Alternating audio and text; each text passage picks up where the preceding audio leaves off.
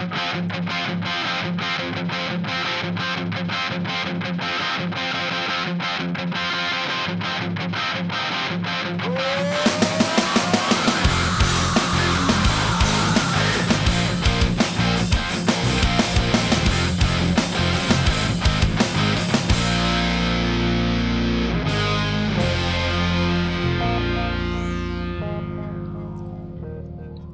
Welcome back to the Strength and Speed podcast. I'm your host, Evan Preparis, and I have a guest joining me today. But let me first uh, give you a message from our sponsors. So, this episode is brought to you by Rock Tape.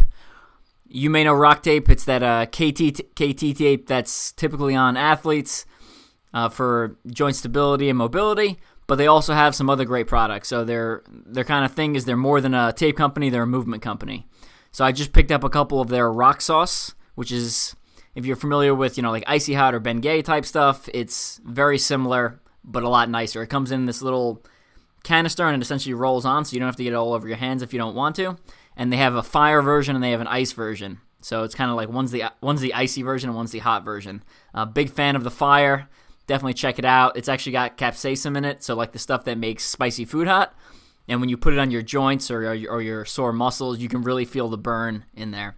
So definitely like that stuff check it out if uh, you're into that kind of topical cream stuff. Joining me today, I have Luc Labonte. He's a nutrition, nutritionist, dietitian. He has a master's degree. Um, let's see what else. Uh, works at a D1 university, trains college athletes, and does a lot of OCR in his spare time. So he's also on the uh, strength and speed team. The man knows his stuff. So, Luc, welcome to the show. Great to be here as always, man. Yeah, I thought you had some really good input on the last show, and we mentioned it on that one that we wanted to bring you back and talk about nutrition in OCR. So, I guess let's let's start with the basics, right? So, you know, I know, I know nutrition's a pretty, you know, pretty contested topic. You know, like you know, if you've heard the phrase, uh, the phrase, you know, uh, opinions are like assholes. Everyone's got one, and they all stink. Uh, I think a lot of people feel that way about nutrition, right? So, you know, whatever whatever diet people are on, they're convinced like this is the only way to eat and this is what you have to do. So like let's start off with what what are some important aspects of an OCR athlete diet?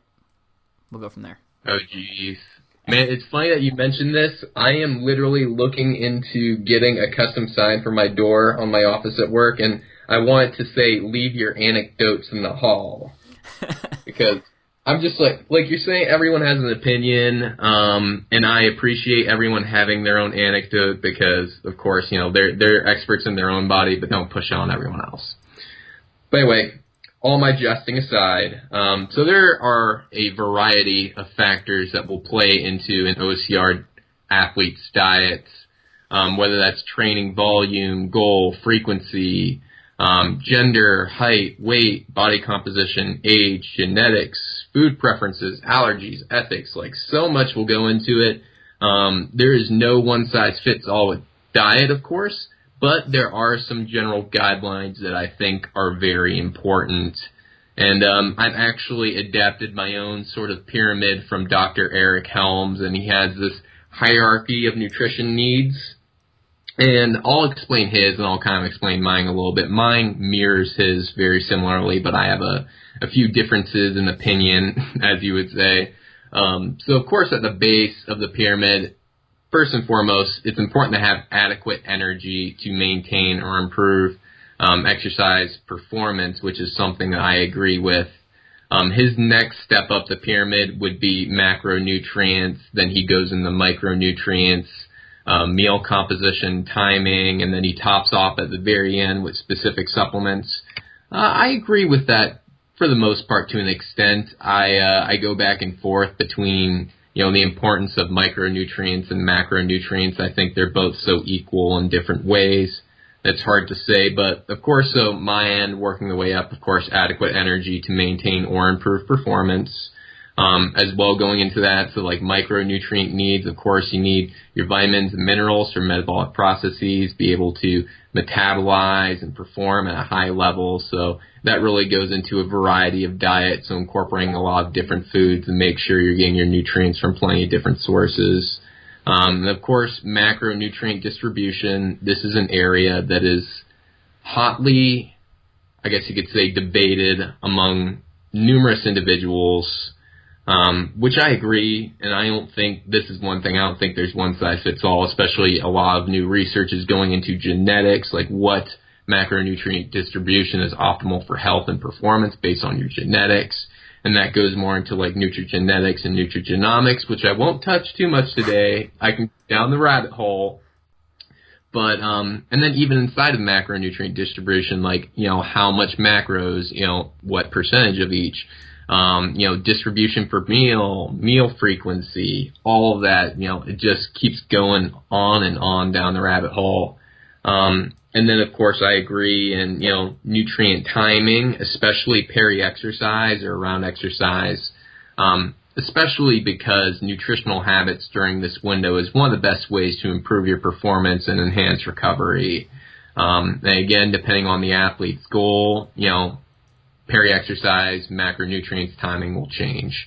But hey, so the long and short of it is it's going to look different in everyone, but follow that general guideline and make sure to, you know, cover your bases before you take the next step. Okay, so lots of information there. Let's let's try to break it down a little simpler.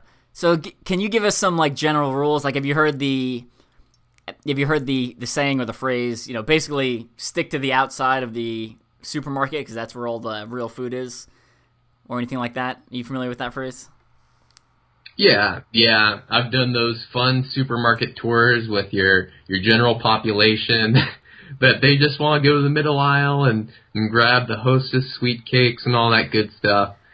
But I would tend to agree with that. Um, you know, you'll find more of your perishable foods towards the outside of the supermarket, and your perishable foods more or less being your more fresh, more nutritionally dense foods. So, of course, your fruits, your vegetables, um, your lean meats, your dairy. Um, you know, you can get your cereals in there, your starches, um, beans, legumes, nuts, seeds, all that good stuff. I definitely think there's a lot of value in following more of a lower processed diet. I don't want to say entirely non-processed, but there's a lot of value in that, um, as evidenced by research out there with you know satiety, exercise performance, nutritional value in foods, and et cetera, et cetera. So I would I would definitely agree with that statement. Okay. Um, so is there a difference? Should athletes be different, eating differently on training days versus non-training days, and then kind of what would that look like? That is an absolutely wonderful question, and I get really excited over some of these topics. So, again, it will vary differently depending on the training day, what they're doing that day for, of course, their exercise, um, as well as the goal of the athlete, but I'll kind of break it down a little bit more. Um, you hear me talk about peri-exercise related nutrition around exercise nutrition very frequently, and that's something that I take very seriously. Um, so of course I'll dive a little bit into that, and then I could talk about a little bit about differences between training day and non-training day. Um, so everyone, first, I'm gonna address the myth like breakfast is the most important meal of the day. That's kind of bunk. That's debunked in research. Like, I, I won't talk too much about caloric restriction or intermittent fasting unless we go down that hole. But I would tend to believe that the most important timing for nutrition around the day is around your exercise. Um, so depending on the kind of exercise. I can agree with oh, that. Oh, thanks. Oh, of course. I think like a lot of people, it, it sounds like pretty straightforward, but a lot of people like once they hear it, they're like, "Oh yeah, that does sound like it would be you know prioritized." But I guess it's like sometimes you need someone to turn on that light for you, ring that bell. But um, so of course what, before what about, exercise. What about the uh, the massive gains you get? You know, like so I come from a bodybuilding background, and everyone's like, "Oh, you gotta start eating protein as soon as you wake up, otherwise your muscles start atrophying." Oh my god! like I like the whole you need to eat twelve meals a day and have this much protein per meal and all that. Like it's it's nonsense. Uh, I'm going to be the first one to tell you, everyone on the podcast waves, if you do not eat for 12 hours, you are not going to have any catabolic effects. You're not going to lose your biceps for not eating overnight. like, that's just the reality of it. There's a lot of mechanisms built in our body, um, differences in hormonal environments between fed and fasted states. Like, you're, you're not going to lose muscle. You're not going to lose gains. Um, you know, some individuals, and this goes a little bit more into weight management some individuals will even see benefit from undergoing caloric restriction windows or, you know, some more of those intermittent fasting techniques might be a little bit more ideal for weight management or body composition changes. Um, as well as this delves a little bit more into the question between the training day and non-training day. Um, if an athlete is trying to maintain a strict weight range, carbohydrate cycling can also be a valuable tool inside of that. So of course what I mean is, you know, on days that are higher intensity or higher volume, emphasize more carbohydrate around exercise, especially in that post-exercise window for recovery. Um, and then as well, let's say if you have a, a day where you're, you know, sitting inside your boxers watching cops all day, you probably don't need to consume nearly as many carbohydrates.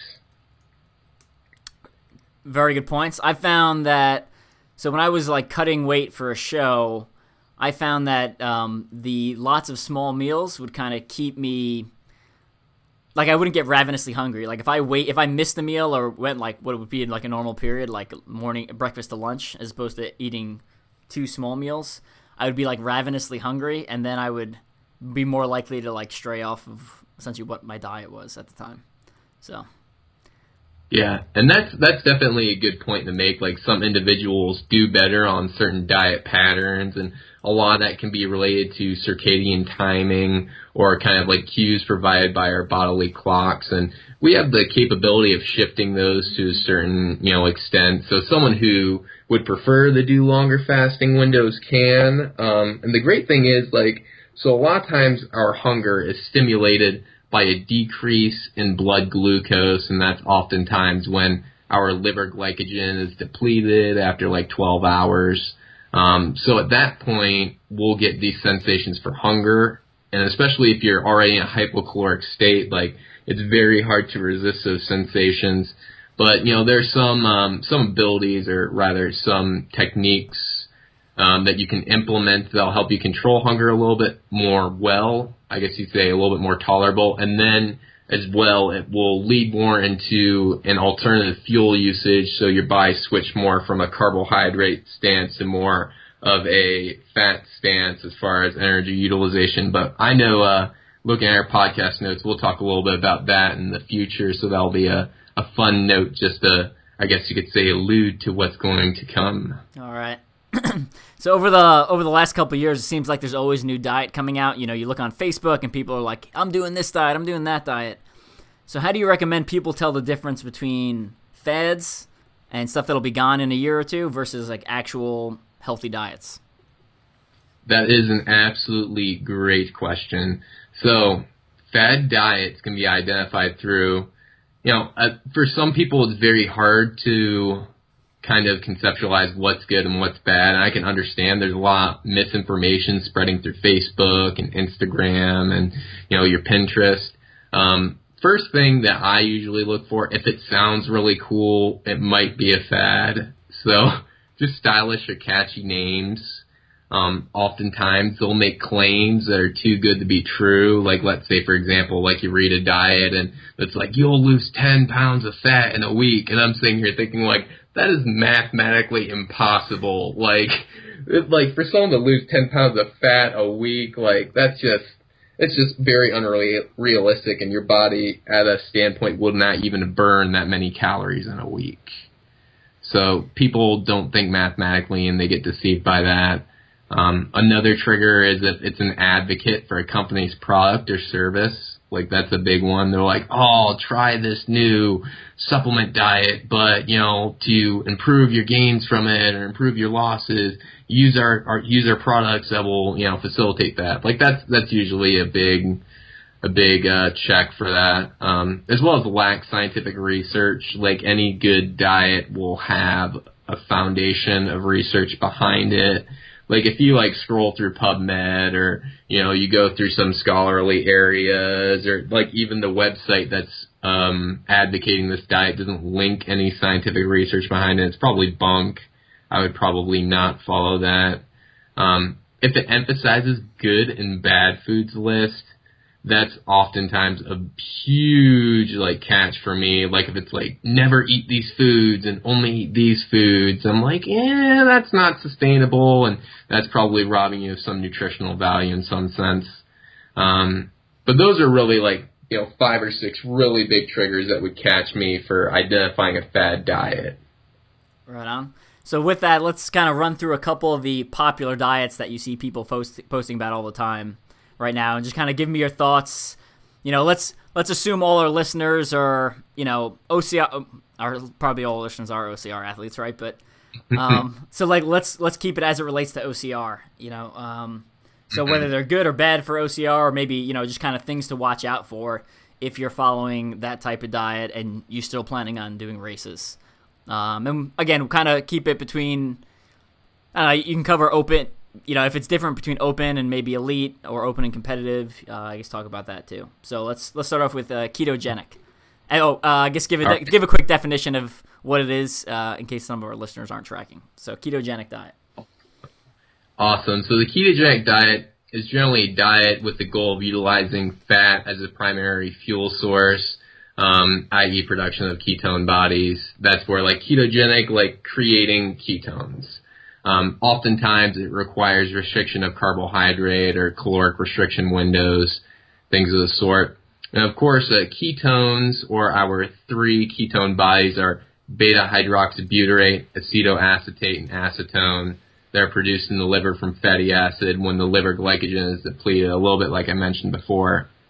Um, so I, will kind of address some general health misconceptions about this because a lot of people mix up ketosis and ketoacidosis.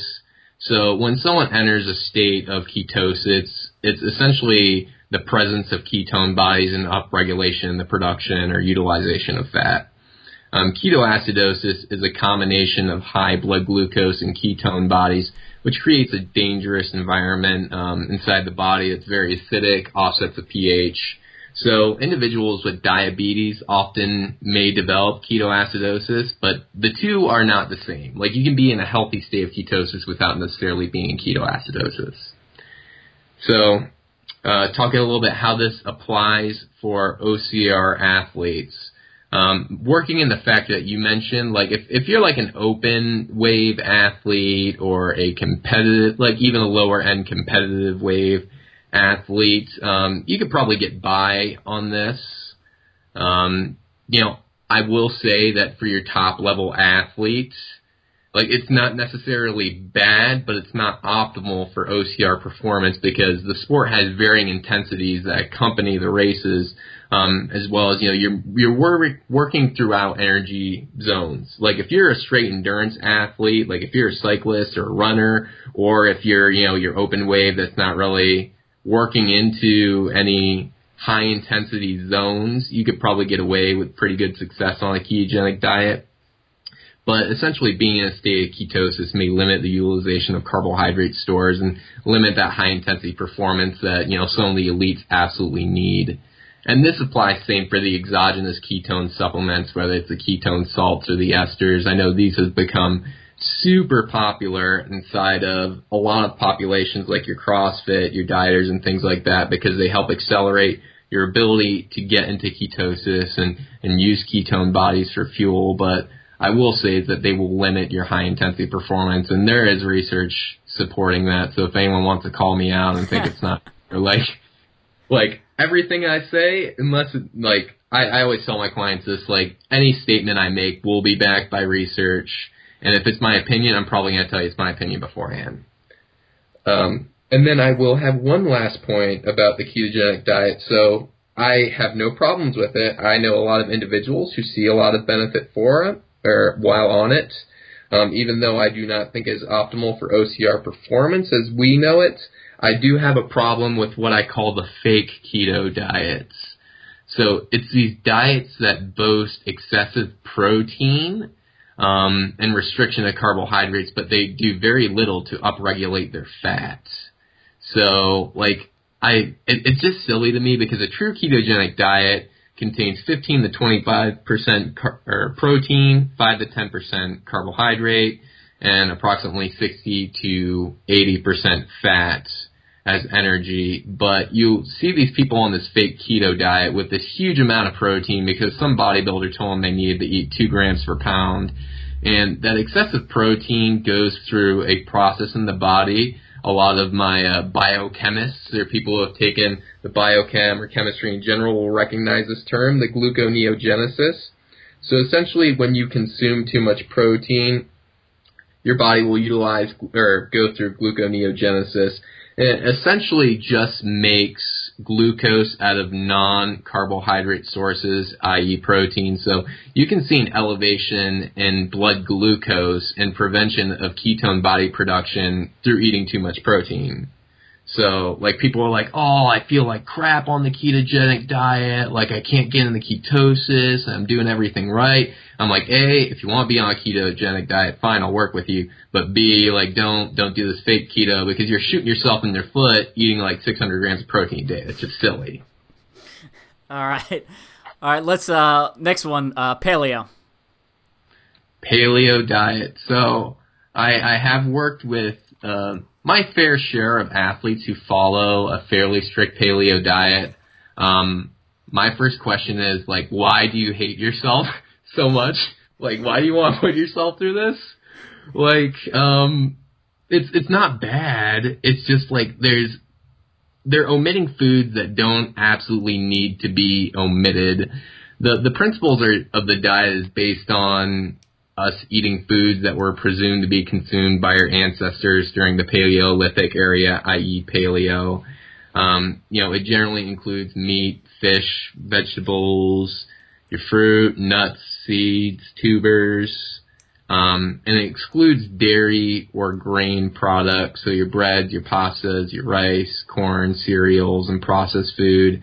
Like I said, I think there's a lot of value out of eating a non-processed diet and choosing, you know, healthful forms of food, but you're potentially omitting a lot of foods that will provide some nutritional value that you don't need to provide.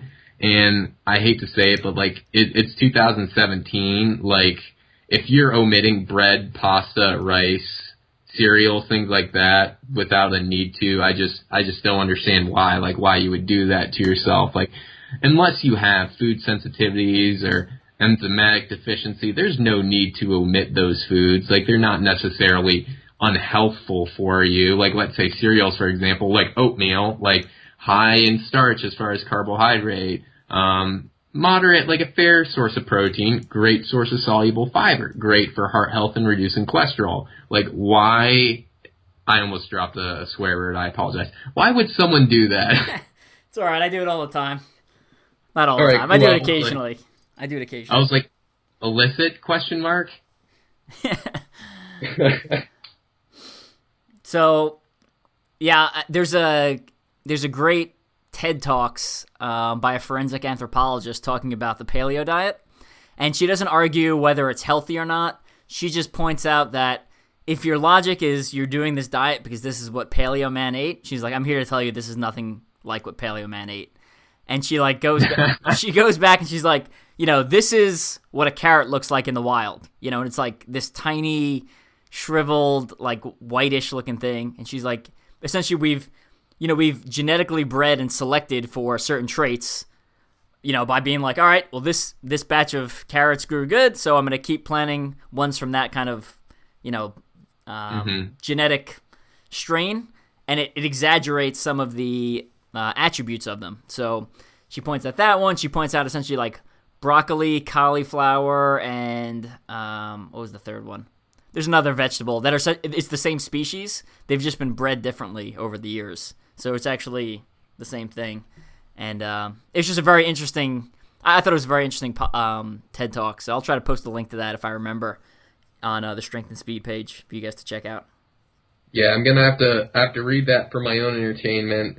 Uh, but I I agree. Like humans have been selectively modifying and I guess you could say genetically modifying, choosing crops for thousands of years. Like recently we've gotten really good at it, don't get me wrong, and I won't delve down the hole of genetic modification or GMOs because that's just going to open up a can of worms and I don't think we want to cover for the OCR athlete. No, we we'll pass on that. Yeah. But I guess in summary, like the, the paleo diet's not bad. Like you can get some healthful benefits from it, but if you want to be a masochist and just do it because you hate food and you hate yourself, why not?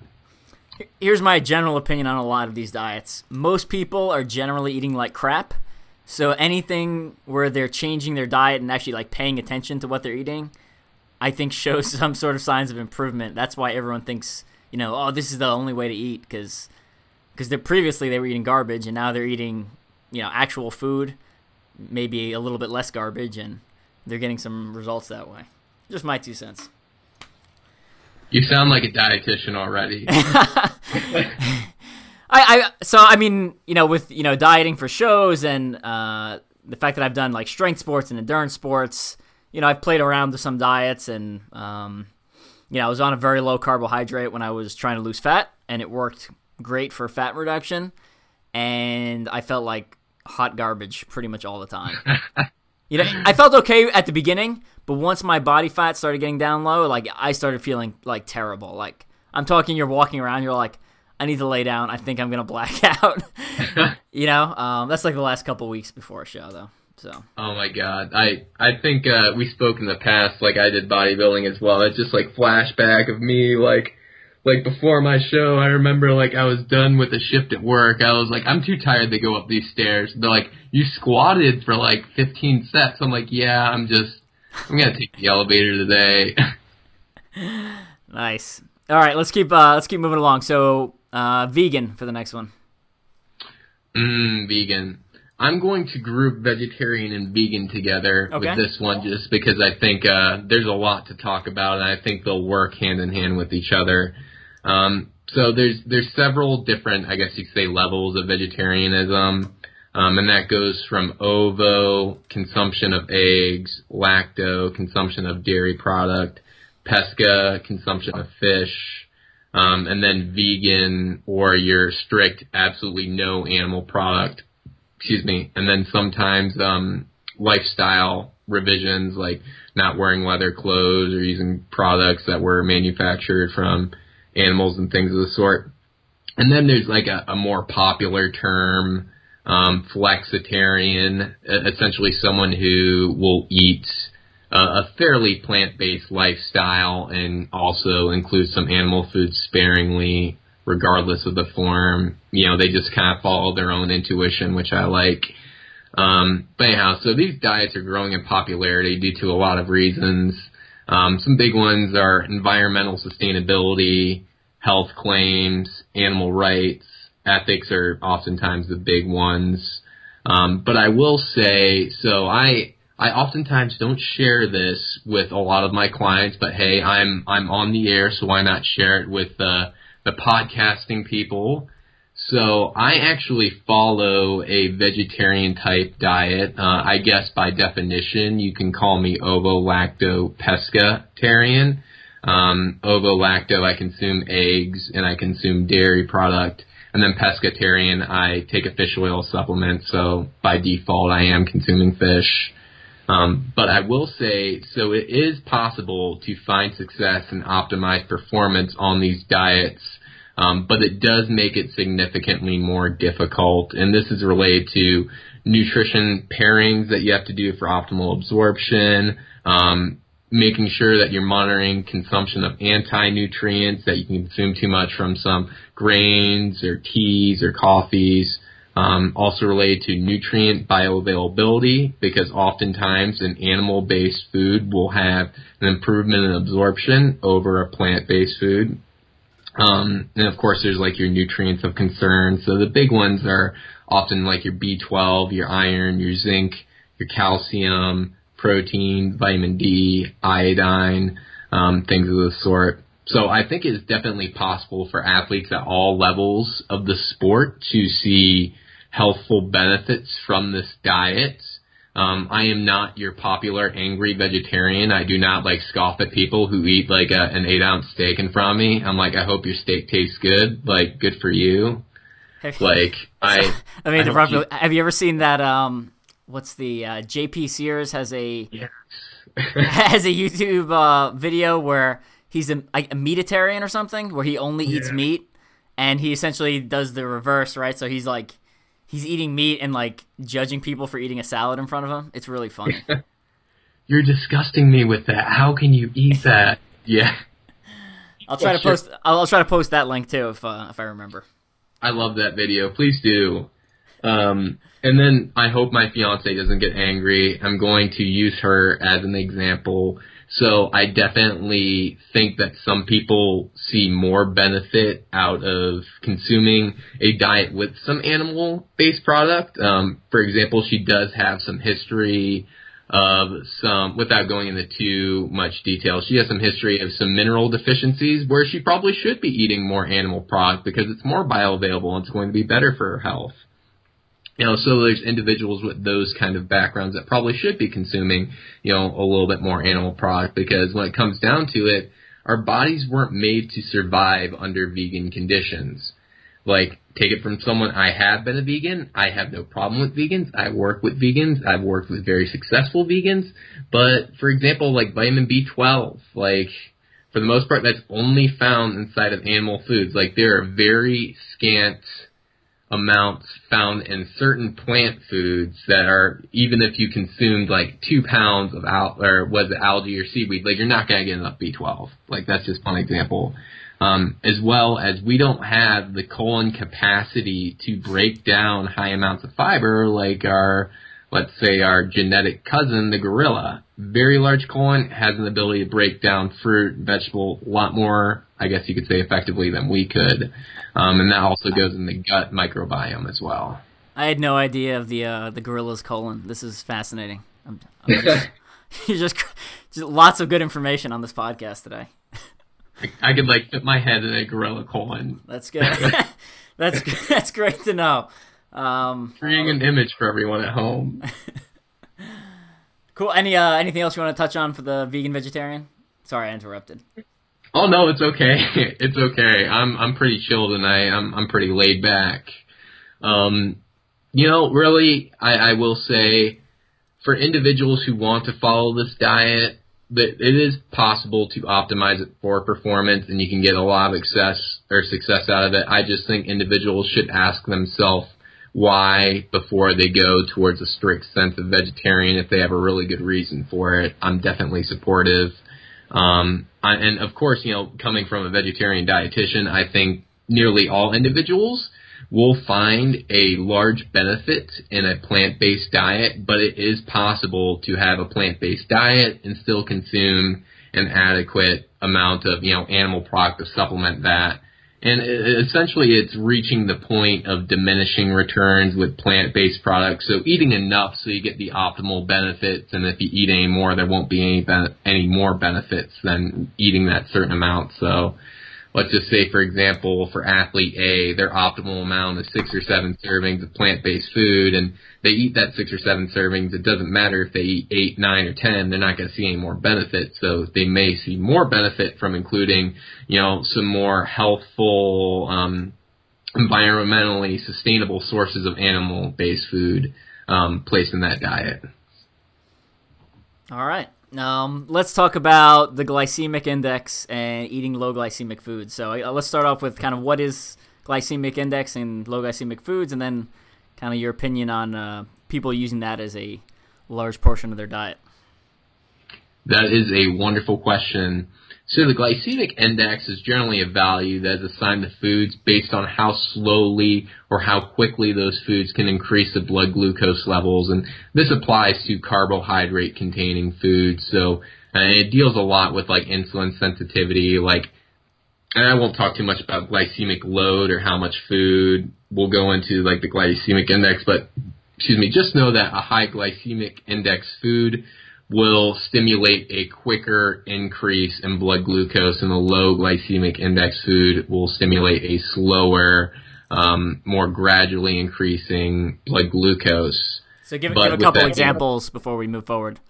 Low. Oh yeah, exactly. So let's say uh, low glycemic index. It's got to be most of your vegetables, so especially like green leafy vegetables, your cruciferous vegetables, beans, um, whole grains, high in fiber, non-processed cereal, um, most dairy. Those are some low glycemic index examples. Some higher, like medium to high glycemic index examples, like some fruits, like bananas, grapes, cherries, watermelon or watermelon, juices, sugar sweetened beverages, um, you know, so like um, Gatorade, sodas, lemonades, all those good stuff. Good, good in um, parentheses or not parentheses, good inside of you know quotes, air quotes. quotes. yeah. Good, yeah. Um, honey, your white rice, pasta, potatoes, breads, cereal. So those are some more of your higher glycemic index foods. All right, and uh, your thoughts on people eating primarily low glycemic?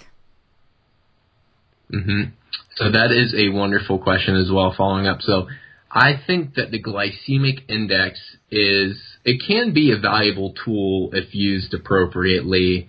So there are times where an individual will see more benefit out of choosing a lower glycemic diet, and then times where they'll see benefit out of choosing a higher glycemic diet.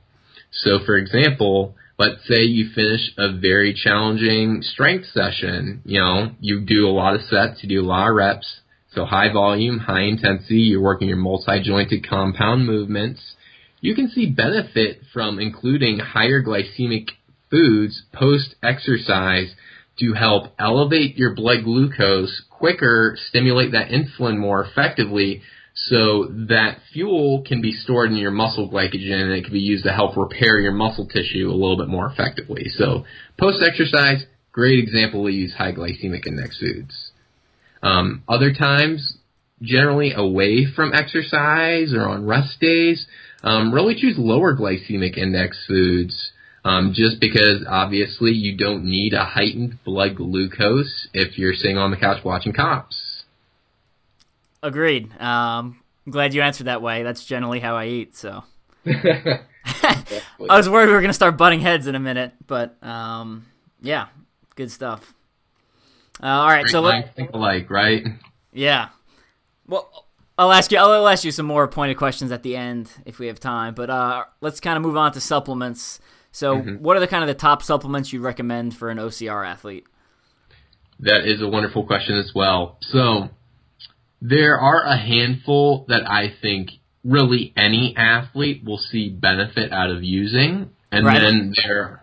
Let's Oh, also let's also start with whatever you think is kind of the most important, and then mm-hmm. kind of go down. So you know, if if listeners are tuning in, they can be like, all right, well, I need to, go buy X first, then Y, then Z, and then if I have extra money, I'll buy you know A, B, and C, etc. Bingo. So I think some of the most important supplements. I think a general multivitamin would be of advantage to nearly all athletes, and I say this because, like ordinarily, we're supposed to get all of our nutrition from our diet, and I stand strictly with that with my clients. I'm like, a multivitamin is not an excuse to eat like crap. It's not an excuse to omit certain foods it's more of a safety net so that if you have some, you know, days where you're not hitting your needs or you might, you know, fall short, let's say you consume 92% of something and not 100%, obviously we would want to consume as close to 100% as possible. So taking a multivitamin will help bridge that small gap. So it's not there to provide 100%, just kind of work as a, a buffer. Um, and as far as multivitamins, like you don't have to buy like the most expensive one on the shelf because again, it's just it's marginally filling in those gaps. So just going with like your generic multivitamin, you'll be fine. Like your men's one a day active, or you know, as it would apply to females as well. Um, following that, these two are a close tie for me, but I would say one of them is regional dependent. I'll start with that one. So vitamin D, um, definitely you will see a lot of individuals, especially those who live in the north or have desk jobs who aren't getting out that often. You'll see, I wouldn't say deficiency, but I would definitely say suboptimal, inadequacy. Deficiency is, is a rough term to use. So when people are like, oh, I'm deficient in this, and it's like, well, clinically you're not deficient, but you're definitely suboptimal. But consuming vitamin, well, I'll backtrack. If individuals don't know, vitamin D can be synthesized through your skin, through direct contact with sunlight. So if you are a lucky individual who lives in a sunny place and you expose your arms, your legs, your face to sun at least, you know, 20 to 30 minutes a day, full sunlight, mostly all seasons, you're probably going to be pretty solid. Um, you might be inside the ideal range for health benefit. But let's say, like, I used to live closer to Cleveland and Ohio. I didn't get a lot of sun. I worked inside a lot. Very cloudy, especially during the winter. I know I was suboptimal in vitamin D, so I saw a lot of benefit through supplementing with a vitamin D3 supplement. And then as far as the amount, I would encourage an individual follow up with a dietitian for a more specific amount. I would encourage an individual to get their serum vitamin D checked to make sure, you know, are they really deficient? Because vitamin D is fat soluble, so you won't be able to rid yourself of it if you are consuming too much as easily. Um, but I will say vitamin D toxicity is extremely rare. Um, just don't consume anything crazy like 10,000 international units a day. Like I will say, generally healthful, you can get away with 2,000 or 4,000 per day if you fall in the some other category of individuals who are most likely suboptimal. But check with a dietitian. Like maybe you even need more, and that's where working with a dietitian and checking your serum lab, lab values will be of importance. By how so? The reason why I would encourage individuals looking in the vitamin D, it's very cost effective. A B, there is documented research showing that in athletes there's reduced incidence of fracture, increased insulin sensitivity and secretion, which may potentially help with muscle growth and recovery, improvements in body composition, and potentially an increase in serum testosterone.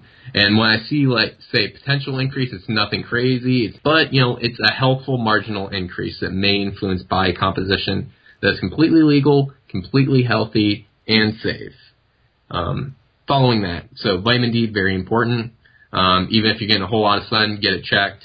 Like I live now, I live in sunny North Carolina. Um, I still get mine checked to determine what is optimal for me to take as far as supplement usage. Um, going on to fish oil, so many benefits from fish oil.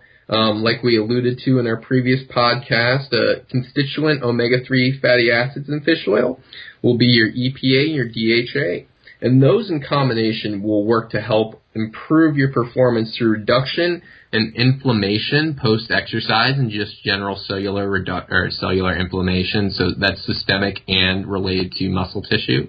Um, there is improvements in cognitive function, improvements in cardiac function, um, and those are really the big reasons. Like there's also a lot of other research going into potential improvements in body composition, delaying of certain cognitive disorders like um, they're delaying of let's say Alzheimer's, dementia, and then as well I want to say there's some research that talks about fish oil and multiple sclerosis. Don't quote me on that, but if there were like three big ones that I think any athlete in the field could benefit from taking, look into those. Sounds good. All right, now let's. Uh, so, are those supplements going to differ based off, you know, someone's weaknesses? So, let's say you have a someone who's coming from a running background but doesn't have a strong upper body, so they're not very good at obstacles, versus someone coming from a strength training background and is just getting into cardio. I think those three will across the board help any athlete, OCR, endurance, strength athlete, and there's there's a fair amount of research going into that, but I do have a pretty comprehensive list of optional supplements that will differ depending on goal. If you would like me to go down that rabbit hole. Uh, yeah, let's kind of let's try to let's touch on it briefly. So let's go one, a couple supplements for the the runner turned OCR athlete, and then a couple supplements for the uh, strength athlete turned OCR athlete. Alrighty, wonderful areas to kind of divide it. Let me think. So let's talk about the runner going to OCR athlete. Someone, let's say this runner wants to work on their strength, potentially build muscle. Um, some supplements that they will definitely see benefit from, and I know uh, Jared and I have talked about some of these in the past, um, off podcast, of course. So creatine monohydrate, of course, very helpful for improvements inside of power output, recovery, cell volume, hydration, cognitive function, and there's even research demonstrating improvement in depression. So for all these reasons, creatine monohydrate can be very advantageous for an athlete that is looking to improve their strength performance or even their, their very short term pre-glycolytic performance, so like your 0 to 10 seconds, like that initial burst.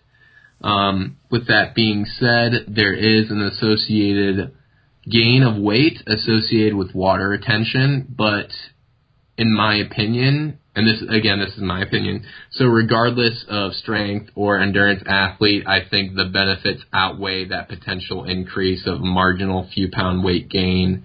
So I will I will note that, but um, moving forward for someone that is more concerned with um, their strength performance, I would encourage them to consume citrulline, and this has been shown to improve workout volume or your ability to go longer in workouts, um, reduction in fatigue, decreased delayed onset muscle soreness, increased production of nitric oxide or your NO. And so this one as well, even though it would apply a little bit more towards strength um, it can apply as well to running endurance and running capacity. There is a, a marginal amount of research on that showing, I want to say, reduction in RPE and a decrease in, um, or an increase in time to exhaustion on runs. But don't quote me on that. But that is one that you can see benefit with regardless, but I think it's a little bit more closer tied to your strength athlete. And then your creatine and your citrulline will, oh, go ahead. Yeah, I'll, uh, I, am not going to recall the specific studies, but I'll, I will say that citrulline uh, and creatine are both common in you know pre-workout supplements because because of some of the reasons you stated. So exactly, and then um, piggybacking off of that, those two work synergistically with your beta alanine, which will improve your endurance, prolong time to exhaustion, reduction in your RPE. So very similar to your citrulline, but through different mechanisms. So like your citrulline, your beta alanine, and your creatine all complement each other. So if you are a strength athlete, you will see a lot of benefits out of using those in combination in the right amounts. And again, this is something meet with a sports dietitian um, and really get some more specifics on how much you should be taking. And I'll also add, I know we talked about on the last podcast, but you know these pre-workout type stuff, if you're going down that route, that and fat burners and uh, testosterone boosters are most likely to contain banned substance. So make sure you're one reading the label, two checking it against the WADA ban list, and then three. Um, I can't remember what I don't know what I was going to say for three, but anyway, be careful, right? The um, oh, you know some some supplements now have you know like the cleared by you know third party agency. Essentially, there's like a sticker or uh, you know a logo kind of on there. So exactly. something good to watch watch out for. Yeah, definitely look for that third party testing. Um, and then I will say, so I like when I was, you know, in my past life as a bodybuilder, I would do a lot of different supplements. Now, personally, I think I see more benefit out of doing individual supplements and kind of making my own cocktails.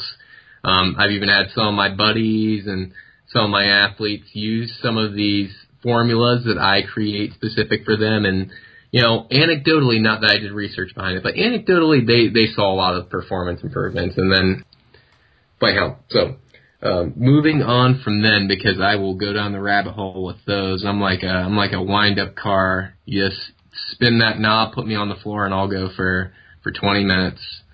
Um, so in general, like going back to supplements, as as Evan alluded, his three points, and then I will also say um, avoiding proprietary blends, that's a big one. Like if you see a supplement says it contains all of these and it's kind of just in that paragraph and it doesn't say how much of each, um, I probably wouldn't use that because let's say if it has creatine, you know, creatine monohydrate and then next to it it says sand. You're like, well, I don't know if I'm consuming 100%, you know, 90% creatine monohydrate and 10% sand or 50% creatine and 50% sand. Generally, by the rules of conduct, they have to list the ingredient with the most first and then in descending order. But even if it's like 51% creatine and then 49% sand, like, like just avoid those blends. Um, excessive fillers, I won't talk too much about filler ingredients. Um, you know, inadequate dosing, and again, this is when you have to be your own investigator and look into how much dosing is good for you through a dietitian or through your own research. And then I will also say excessive levels of stimulants like your xanthines, and inside of that is your caffeine, uh, your theobromine, things like that. So definitely be aware of some of those inside your supplements. And inside of WADA for OCR, um, there there are a couple of the stimulants that are on the WADA list. Like one that keeps popping in my head is like one three dimethylamylamine. That was really yeah, popular. Uh, that was the the stimulant in Jack 3D, the old formula, right? So it sometimes it's listed as that, sometimes it's listed as DMAA, and then sometimes it's listed as geranium root. Yes, exactly. Jack, that that, that was uh, that was my intro to the pre-workout realm. So when I funny story, I walk into a supplement store or G, GNC, you know, and I was I go to buy like my typical caffeine based pre workout because I, I know what caffeine is, right? I, I, can identify the ingredients on the label, so that's what I stick with. Mm-hmm. And the guy's like, "Oh, you need to try this," and I was like, "What's that?" He's like, "Jack 3D. It's it's new." And I was like, "Okay." I was like, "Well, what's in it?" And he's like, "Oh, he, you know," starts giving his GNC spiel. He's like, "He's like, it's awesome." He's like, "When I take it, I feel like I can throw a, a Mack truck across the highway," and I was like. I don't want to throw a Mack truck across the highway. I just want to lift a little bit more weight and not feel tired when I'm in the gym. So I passed on the Jack 3D, but I know uh, a lot of my my friends that were uh, soldiers used to used to love that stuff. So, man, I was young, I was dumb, and uh, let me and tell you. I, also, on a side note, it used to not be on the banned list. They added it. Um, I want to say like a couple years ago. So I think when Jack 3D came out, I don't think it was on the banned list, if I remember correctly. Yeah, it wasn't until 2011, 2012 ish where they added that ingredient to WADA ban list. Yeah. I want to say because I remember that was like that was around the time I was doing some bodybuilding and it got really big and I was like I had half a container of Jack and I'm like eh well I gotta throw this in the pail flush it down the toilet but going on um, because we'll we'll talk too much about the old bodybuilding days and reminisce and have too much fun with that. But um, so a little bit more for your strength athletes entering in OCR, trying to improve potentially your aerobic capability. So as I mentioned before, citrulline will definitely be one to include in your stack for that. Beetroot. Beetroot has gotten super popular due to the dietary nitrates and the improved NO production. But I will say, like, 90 five percent of your products out there containing beetroot is like drastically underdosed. Like for you to consume enough beetroot from a supplement, the serving size of that is probably going to be an ounce of dried beetroot, if not more. So again, check and make sure you're actually getting enough to stimulate that clinical benefit. And like the way I describe it, like on beetroot and off of beetroot, is it helps me discover a new gear because I feel like I can run my normal pacing but with less intensity.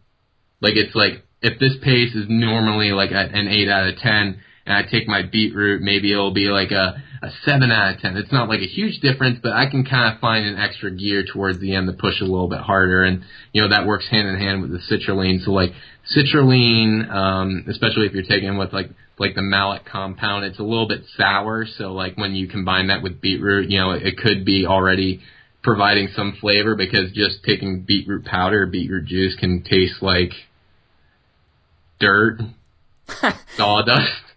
So, so, so how, how much actual beet juice? If I'm just drinking straight up beet juice, how much do I need to uh, get a performance benefit?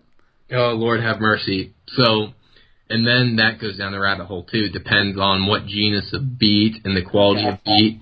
But I will say I do powdered because it's more cost effective And for most powders, if you take approximately 25 to 30 grams of the powder, mix it in 12 to 16 ounces of water, um, that will be relatively tolerable, and that will put you in that clinical benefit range for your beetroot. And you know, if you if you go to the Whole Food store, you find a reputable vendor that's third party tested, and you buy your beetroot, you're probably gonna be okay.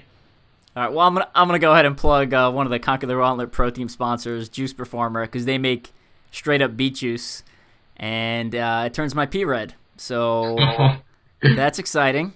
Yeah. So I, I would I'd always drink it, and then you know you like you go exercise and you go about your day, and then you forget that you drank it that morning. So you go to pee, and it's like I mean it's just red, and you're like, oh my god, I'm internally bleeding. The horror.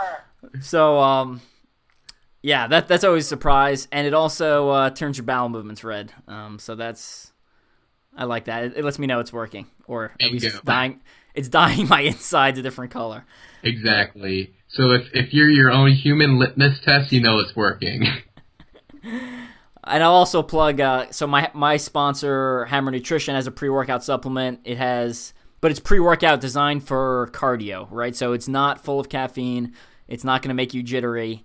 Uh, but it does have some, uh, you know, beet powder in there and some other some other stuff, kind of bunch of supplements that have some scientific backing that's supposed to help, you know, with blood flow and vasodilation and all that good stuff. So it's called Fully Charged. I think it's pretty good. I like it. I take it before Schroeder races, so and give them a shout out. All right, keep going. Sounds like good stuff. Um, so also strength athlete coming into exercise for aerobics or improving their capability. So this is one that is often looked over and it surprises me because there's a lot of research out there. It's not necessarily a supplement, but you can take it in supplemental form. Dark chocolate, like the flavanols and epicatechins in it, will improve NO production and it's like clinically significant and the amount of chocolate, like dark chocolate that you have to eat for like the clinical significance is not a lot. And here's the other kicker, like it doesn't have to be immediately pre-exercise. Like you will see more optimal benefits if you consume it, you know, in the hours leading up to exercise. But if you just have like a good dietary intake of a high quality dark chocolate, like you're gonna see improvements in NO production. So that's like another off the wall one um, as well, let's say, for example, um, essential amino acids instead of branched chain amino acids during longer runs. I know a lot of individuals will supplement with their BCAAs because they're like, oh yeah, it's going to keep me, you know, anabolic and it's going to prevent, you know, breakdown my muscle. They're like inside of longer runs, if you're doing aerobics of greater than two hours, there is some incidence of that. So you may see benefit from doing your essential aminos more so than the branched chain aminos. And then, so of course, you, you have your nine essentials in there, but then as well, there each of them have different functions. You still have your BCAAs inside of that amino blend inside the EAAs, or yeah, EAAs. But um, some of them have different functions. Let's say, for example, phenylalanine is converted into tyrosine in your body, which for endurance exercise, it will improve cognition, increase time to exhaustion, and clinically reduced rate of perceived exertion. So as far as like endurance benefit for performance, as well as um, decreases in catabolism, try your essentials. Um, and again, this is for like your long workouts. Like if you're like running for like 30 minutes, you don't need 10 grams of essential amino acids. Like, like like just like be I I don't know. I it, for me it sounds like common sense sometimes when I say this, but I know for a lot of individuals they just don't you know they don't know and they can fall victim to a lot of these things. Um, so I would say those are some big ones. Like there's also some other, I guess you could say fringe supplements that are going to be of benefit for other. You know, there's like some joint general anti-inflammatories. Um, there's some adrenal fatigue and adaptogens for some of your very high volume athletes. Um, but I won't go too in depth with those. But just know that there are a lot that can be tailored specific to you depending on your needs as an athlete, and that kind of goes into Dr. Helms' hierarchy of nutrition that I mentioned at the beginning. Like at the very tip of the of the nutrition pyramid is your supplements, But before that, always make sure that you have all those other bases covered before you decide, you know, throwing two hundred dollars a month into supplements. Like make sure you have a good diet before you're gonna waste your money on supplements. Well, I'm, I'm glad you said that because I was actually about to bring that up and ask you a question specifically related to that. Because I know, again, uh, with military background, and you know, we we go to deployments and people would just be dropping money on supplements, and we'd just be eating like hot garbage at the at the chow hall, right? just like you know, fried foods, and there's just they just don't have the selection of healthy foods uh, to really get the benefit of a lot of that stuff. So I remember having a lot of supplements on, uh, on some of my deployments. Yeah. And another, another I'll, I'll also share that kind of reminded me of another funny story. So going back to the the pre workout, um, so you know we used to get. I used to work as QRF, so quick reaction force, right? So you're you're standing around and you you have your radio, and someone calls you and is like, "All right, you know, you have to go do X, Y, or Z. You know, whether it be uh, go cordon an IED or explosive device, basically. Uh, you know, you escort the explosive Mhm. ordnance guys out there to dis- dismantle. Sometimes it would be go on a raid. Sometimes it would be, you know, drive the colonel back to the next base. So, so you can't you can't plan when these things go. And you know, a, a lot of times we like to work out at night. So you know, we take our our pre workout, our caffeine based pre workout with all the beta alanine that makes like your skin tingle, and the niacin, which flushes your skin and makes you like red. And we take that, and then like your radio would go off, and you'd be like, "Son of a," you know. So you go up, you go up to the uh, yeah, the the talk where the uh, where they they're giving you briefings, and you're like, you're like, "Oh, please let it be a raid, please," and you're like sweating, and like your skin's tingling. You're like, "Oh, come on, let it be a raid," let and then they're like, "Oh, we just need you to escort the colonel up the street," and you're like, "Damn it, come on!" Like I'm, I'm I have so much energy. So You pick uh, up the colonel and you start squatting with them on your back. Yeah, so uh, that happened more than once, uh, not only to me but some of my friends, and it's it was always it was always a funny thing. You know, you go out getting ready to go, and you'd be like, you'd be like, yeah, Mike, uh, Mike took his pre workout already. He's uh, he's not doing too well. He'd be like, oh, he's like, let's do this, let's do this mission. You're like, calm down, Mike. So Oh, Good times. jeez. That that's always rough. Like you you take your pre workout and then you get in your car to drive to the gym and your battery dies and you're like, no. yeah, or you're you're stuck in traffic or something. Yeah, yeah. So I, I'm sure many people can empathize uh, similar situations. I'm sure we have a lot of followers there like shaking their heads like, man, this is a daily occurrence for me. So I think you, uh, I think we had a lot of good information in this podcast. Um, maybe got pretty scientific for some of the listeners, uh, but I think some probably really enjoyed that. Um, definitely want to have you on back at some point, and maybe next time we'll do kind of a listener Q and A. So we'll ask for some questions, so listeners can ask some specific questions, and then you know if you need some clarifying data, we'll you'll uh, comment below to get that clarifying data, and you can kind of get some more specific answers. But other than that, um, if you want to get actual uh, nutrition advice from Luc, definitely reach out to him. As you can see, he knows a ton of information based off this podcast and the last time he was on. So uh, definitely reach out to him. Before we go, Luc, any people, company sponsors you want to thank, stuff like that?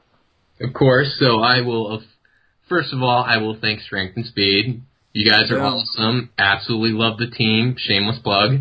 Um, moving forward, I know a bunch of my buddies from Cobra, the Cleveland Obstacle Racing Alliance, are listening to this. So uh, we are definitely getting out there trying to make a, a change in the world for the better. So um, thanks, guys, for listening. Throwing you guys a shout out. Keep up the wonderful things you all do.